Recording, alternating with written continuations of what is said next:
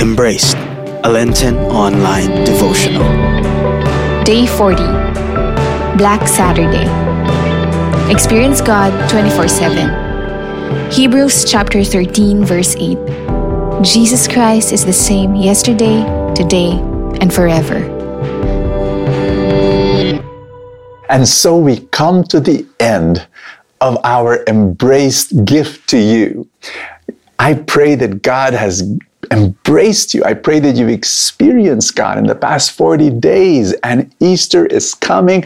And what I want you to do now is to say, wait a minute. So, so if, if, and I, if you recall, I, I share this that, you know, it's like being pregnant, 40 weeks of pregnancy, and then the baby is born. And so what do you do? Do, do you leave the baby now that the baby? No, the, it's now a lifelong journey. And that's what you want to do today. You are going to follow Jesus for the rest of your life. You're making that decision. You're saying to yourself, God's going to be number one. I'm going to seek his kingdom first because I know that if I seek God first, all things will be added unto me. In every area of your life, seek God. In every area of your life, follow God. In every area of your life, you want God to be there. You know what? I want you to know that Jesus is the same yesterday, today, and forever. And what does that mean? It means that God does not change. His love does not change. No, His mercy does not change. God loves you and He will love you forever. He's going to be with you for this whole journey. And what I want you to do is to follow three things. ESP. Follow this rule in your journey. Number one, you've got to eat as much as you can. e is eat. And I'm not talking about physical food, I'm talking about the spiritual food. Eat as much as you can, the nourishing, the most nourishing food you can get. Read the Bible, you know, and, and, and look for people who can mentor you in scriptures, you know. Go, go, go, go to the feast, go to your spiritual community and be nourished in the word. Your, your soul needs that in this journey that you're going to take. What's S? Sleep and what do I mean by sleep? I'm talking about resting in God and trusting in the Lord. You, you will be tired in this journey. You need to sleep in, in, in the bosom and in the embrace of Jesus. You know, when you're, when you're worried and when you're tired, please know that you can sleep. There's this story in the gospel where there was a storm in the sea and the apostles were so worried and frantic. We're going to drown. We're going to drown. The storm is crazy. The waves, the wind. Jesus was asleep. And you need to learn to sleep and to trust in God. So ESP, E is for eat, nourish yourself with the word. S is sleep. Sleep in the presence of God. Rest in Him, trust in Him. What's P?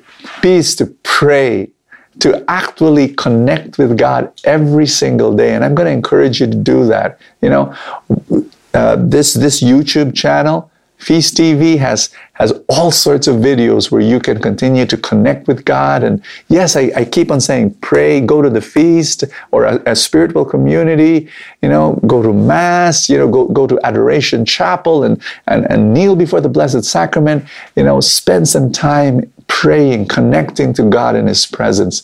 My last word for you is this. If this is a journey, where are you going? Be clear in your mind what, where God wants you to go. When you are clear with where God wants you to go, never forget that. Where does God want you to go? He wants you to be like Him. He wants you to be another Jesus in this world. Love God with all your heart, soul, mind, and strength, and love your neighbor the way God loves you. And I pray that you and I, we're going to be journeying together, walking together. This is Bo Sanchez saying, God bless you, praying for you. Till next time, God loves you. God embraces you. Jesus, your victorious rising is the best news we can ever receive. Amen. Oratio Imperata. God our Father, we come to you in our need to ask your protection against the 2019 and coronavirus that has claimed lives and has affected many. We pray for your grace for the people tasked with studying the nature and cause of this virus and its disease, and of stemming the tide of its transmission. Guide the hands and minds of medical experts that they may minister to the sick with competence and compassion, and of those governments and private agencies that must find cure and solution to this epidemic. We pray for those afflicted. May they be restored to health soon. Grant us the grace to work for the good of all and to help those in need. Grant this through our Lord Jesus Christ, your Son, who lives and reigns with you in the unity of the Holy Spirit, God forever and ever. Amen. Mary, help of all Christians, pray for us. Saint Raphael the Archangel, pray for us. Saint Roch, pray for us. Saint Lorenzo Ruiz, pray for us. Saint Pedro Calungsod, pray for us. For more resources on growth and inspiration, subscribe to youtube.com slash feasttv official.